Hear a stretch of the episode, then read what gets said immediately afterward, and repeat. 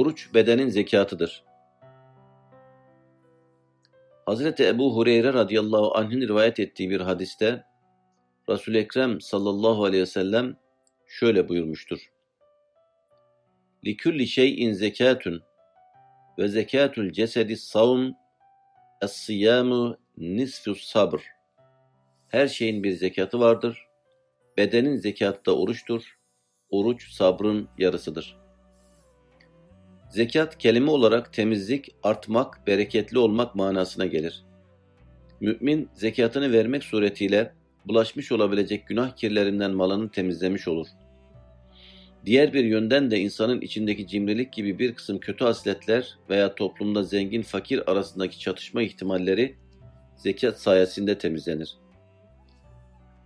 Resul-i Ekrem sallallahu aleyhi ve sellem her şeyin onun sayesinde kir ve paslarından arınabileceği bir zekatının olduğunu söylüyor.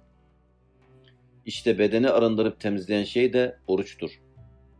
Oruç bir yönden bedeni maddi olarak temizleyip ona sıhhat kazandırırken, diğer yönden de manevi olarak günahlardan arındırmak suretiyle onu cehennem azabından kurtarır. Bu açıdan mal için zekat ne ifade ediyorsa, beden içinde oruç aynı şeyi ifade eder.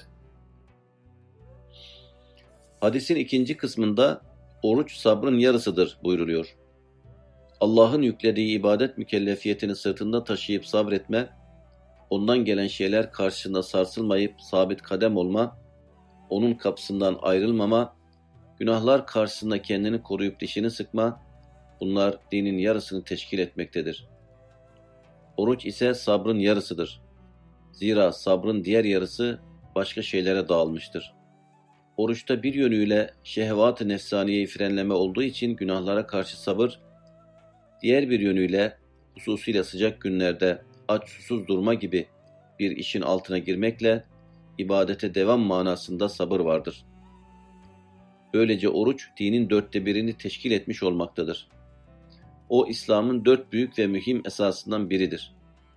Ayrıca oruçta yukarıda da belirttiğimiz gibi hem ibadeti taat hususunda sabit kadem olma hem de beşeri garizelere, şehvani duygulara ve nefsani kaprislere set çekme vardır. Orucun dengi yoktur. Allah uğrunda yapılan her işin mutlaka bir karşılığı, belirlenmiş bir sevabı vardır. Oruca gelince onun sevap yönüyle dengi yoktur. Ebu Umame radıyallahu anh şunları rivayet ediyor. Resulullah sallallahu aleyhi ve sellem'den tavsiye istedim. Oruç tut, zira onun dengi yoktur dedi. Tekrar tavsiye istedim.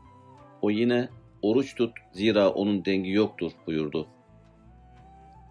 Hazreti Ebu Umame radıyallahu an Efendimiz sallallahu aleyhi ve sellem'den aldığı bu tavsiyeye öyle ciddiyetle sarıldı ki o günden sonra kendisi, hanımı ve hizmetçisi hep oruçlu idi.